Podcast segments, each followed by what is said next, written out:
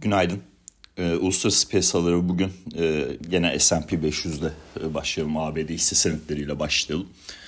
E, Ekim ayına e, Dow Jones Sanayi Endeksi %14, e, S&P 500'de %8'lik bir e, primle e, sonlandırdı. Normalde Ekim ayları görece kötü bir aydır. E, işte e, meşhur krizlerin, büyük satışların yaşandığı bir aydır. E, ama e, bu sefer öyle olmadı. E, bunun da altındaki bir önemli neden e, bu ara seçimler zamanı ABD'de bir başkanın en iyi e, hani hisse performansı olarak bakarsak e, en iyi zamanı bu ara seçimlerin olduğu çeyrek ve ondan sonraki çeyrek şeklinde sıralanıyor. E, işte yapılan araştırmalarda e, getiriler genelde bu ara seçimlerin olduğu çeyreklerde yüzde altı bir sonraki çeyrekte de yüzde altı gibi bir e, getiri sunması şeklinde S&P 500'de. Dolayısıyla bu seneki Ekim ayı bir miktar daha rahat bir Ekim ayı şeklinde geçti. E, tabii bu Dow Jones'daki %14'lük yükselişte 1976 olması lazım. E, çok kontrol edeyim. Evet 1976'dan beri de e, en iyi ay arkadaşlar. E, yani endekslerin çok fazla satış yemesi tabii e, işte burada bir pay oynadı. E, o ayı piyasası rallisi diye bahsetmiştik. Ekim ayı başında bu iyi çalıştı. E, son gün Dün e, hafif satış yedi endeksler e, ama bu genel görünümü şimdilik çok değiştirmedi. Hala piyasası rallisinde devam ediyoruz. Önemli bir haber var. Ee, biliyorsunuz e, büyük yatırım bankalarının stratejistleri e, görüşlerini paylaşıyorlar. Burada Aralık ayı ile ilgili olarak FED'den e, artık yavaş yavaş daha e, düşük bir faiz artışı yapabileceğine vurgular e, yapılıyor. İşte JP Morgan'ın stratejisti bunu belirtmiş. İşte Aralık ayında 50 daha sonra ilk çeyrekte de bir tane 25 yaptıktan sonra FED bekleyebilir ve ekonomik gidişatı takip edebilir noktasına gelmiş. Bence daha da önemlisi bu senenin en büyük kazananı Morgan Stanley'nin stratejisti. O çünkü çok uzun zamandır e, ayı piyasası bekliyordu ve uzun zamandır gerçekleşmiyordu. 2022'de yani çok büyük e, bir e, tabii e, başarı elde etmiş oldu. E, bu beklentisinde dik durarak arkasında yıllarca da olsa. Orada da e, Fed'in e, artık yavaş yavaş e, bu aşırı şahin e, politikasından e, çıkabileceği belirtilmiş.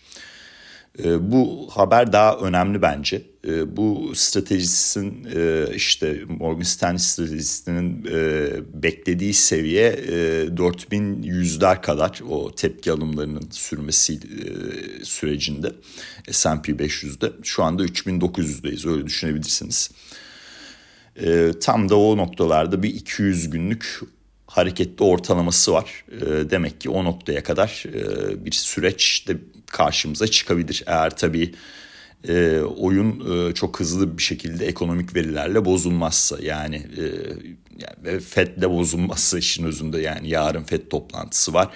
Cuma gün tarım dışı istihdam verisi var. Haftaya tüfe verisi var ve artık e, arı seçimler e, olacak ABD tarafında. E, dolayısıyla hala e, işte e, temkinli bir şekilde ayı piyasası rallisi devam ediyor diyebiliriz. Buradan ayı piyasasından bir boğa piyasasına geçiş de olabilir, olamaz diyemem. Ama bunun için hala almamız gereken ekonomik veriler ve gidişatın nasıl olacağına dair izlememiz gereken bir yol haritası söz konusu. Şimdi bu e, stratejistlerin e, düşüncelerini oturttuğu temel e, özünde 3 aylıklarla 10 yıllık ABD tahvillerinin kusura bakmayın biraz rahatsızım. 3 aylıklarla 10 yıl 3 aylıklarla 10 yıllık tahvil getirilerinin e, eksiye dönmüş olması yani 3 ay eksi 10 yıllık e, spread e, eksi bölgeye geçerek işte resesyon sinyali veriyor ve artık burada e, Fed'in e, bir miktar frene basıp daha sonra da durarak e, ekonomik gidişatı görmesi lazım noktasına getiriyor. Bu ara seçimler konusuyla ilgili olarak da bu senenin en önde çıkan e, sektörü enerjiydi tabii normal olarak ama e, Exxon olsun, Chevron olsun, e, Başkan Biden'ın işte onların e, karlarıyla ilgili olarak daha çok üretime dönmeniz lazım ki benzin fiyatları düşsün noktasında. Hani temettü ve hisse geri alım yerine bunu e, sermaye yatırımı şeklinde değerlendirin ve daha çok üretim yapın e, ya da fiyatlar noktasında daha e, Amerikan halkını düşünen şekilde davranın e, açıklamaları söz konusu. E, hani burada kongreye de gidebilir olay. E, orada da e, geçer mi geçmez mi? Hani senato konusunda çok kırılgan bir yapı var. E, hani böyle e, açık piyasa e, işte serbest piyasa görüşüne karşı e, bir e, duruşda onaylanır mı çok bilmiyorum. E, zannetmiyorum e, ama şirketler üzerinde başkanın böyle bir e, net bir etkisi var. Arı seçimler önce öncesi benzin fiyatlarını son bir defa düşürmek adına herhalde diye varsayıyorum.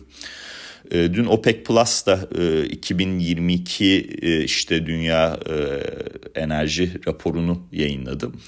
Ee, ya ben orada şeyi takip ediyorum. İki tane takip ettiğim e, nokta var. Birincisi e, işte talep bin ne noktada dünyada e, tavan olması bekleniyor hangi yıl. İkincisi uzun vadede ne kadarlık bir yatırım ihtiyacı var. 2035'te talebin tavan olmasını bekliyor. Bu aynı geçtiğimiz raporla hani burada bir değişiklik yok. Bu uzun vadeli 2045'e kadar da yatırım miktarı 12 trilyon dolar civarı e, açıklamışlar. E, hatta onu da bir şuradan bir e, çek edeyim yanlış olmasın. Evet 12 trilyon dolarlık bir açık durum söz konusu.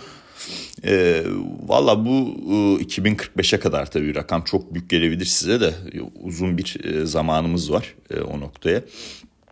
bu tabii yani o kadar olur mu emin değilim hani yeşil enerji dönüşümüyle beraber ama 2035'te talebin e, tavan olacağı global bazda global e, işte petrol talebinin tavan olacağı çok önemli bir e, gelişme e, sabit tutmuşlar, değiştirmemişler. E, hani o noktayı ben takip etmeye devam ediyorum. E, bu e, önümüzdeki yıllarda öne de çekilebilir. E, çünkü işte Avrupa'da e, işte elektrikli araçların satışları yeni satılan araç olarak zorunlu hale geliyor.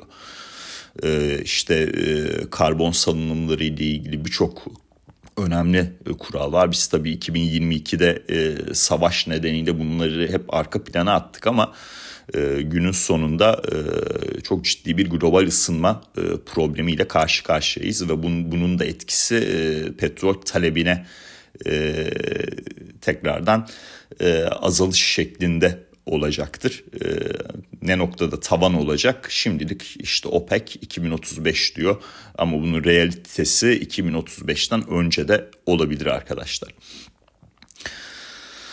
Eh, onun dışında eh, Çin verileri eh, valla bu sabah işte özel sektör imalat verisi açıklandı. Üçüncü ayda gene daralma noktasındayız. Enteresandır ama Hang Seng endeksi iyi bir yükseliş yaşadı. İşte açılış sonrası %6'nın üzerinde yükseldi. Şu anda en son baktığımda %3'lük bir prim var.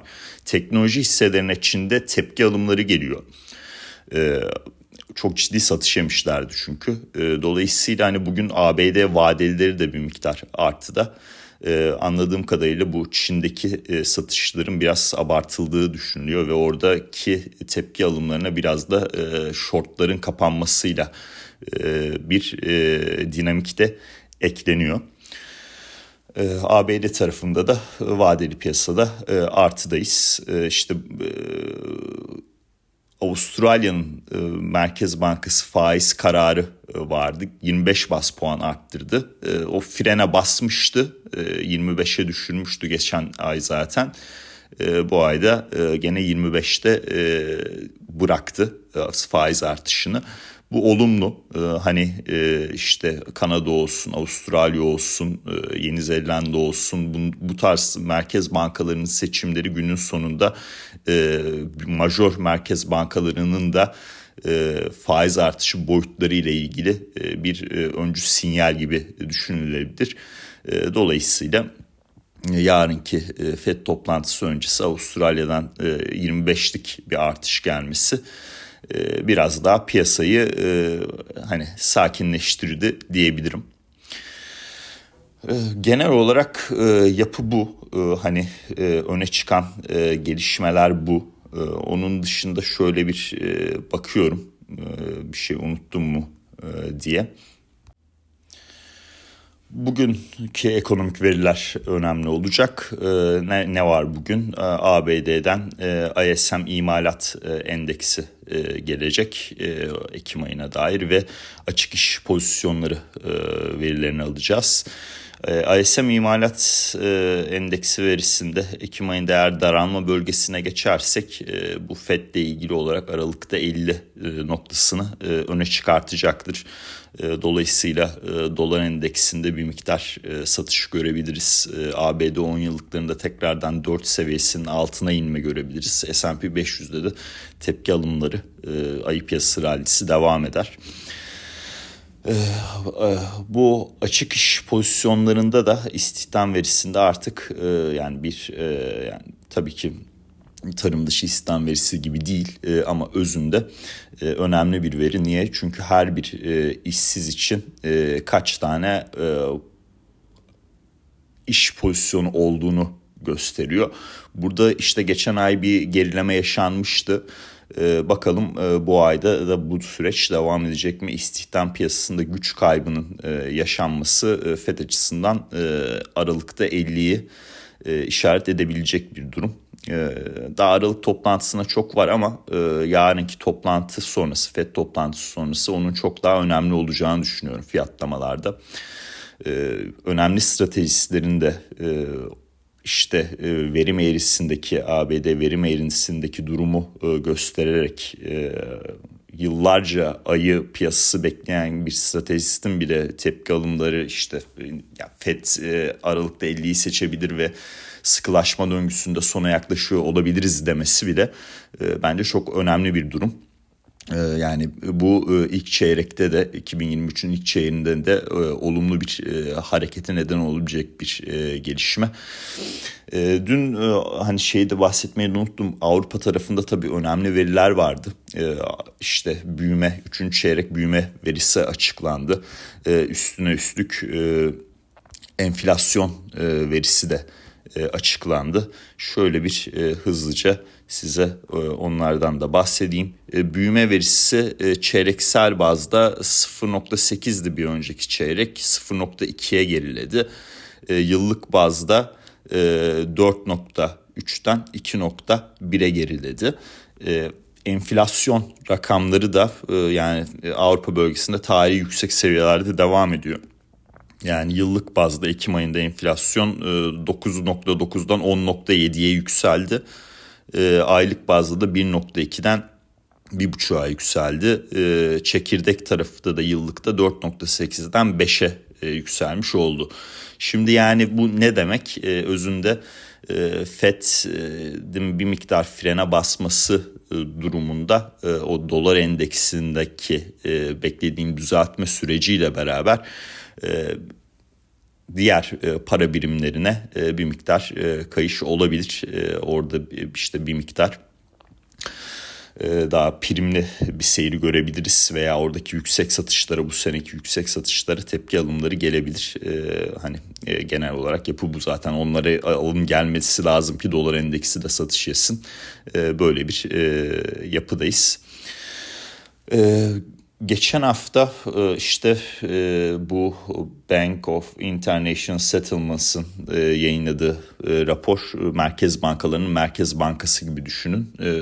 FX trade hacimlerini ve hangi para birimleri üzerinden gerçekleştiğini listelemiş. Burada önemli bir ayrıntı 2022'de kutuplaşan dünya doların işte krallığının kullanım bazında sürekliliği, e, rezerv para birimi gücünün e, işte sorgulandığı e, bir yıl e, geçiriyoruz. E, işte örnek veriyorum Rusya'nın ticarette rubleyi öne çıkarması, Çin'in yuanı öne çıkarması vesaire. Ama trade hacimlerine baktığımızda 2022'de de dolar ağırlığını arttırmaya devam etmiş. Euro ve yende kayıplar var. Dolayısıyla kutuplaşan dünyada hala e, doların kullanımı e, oldukça yüksek.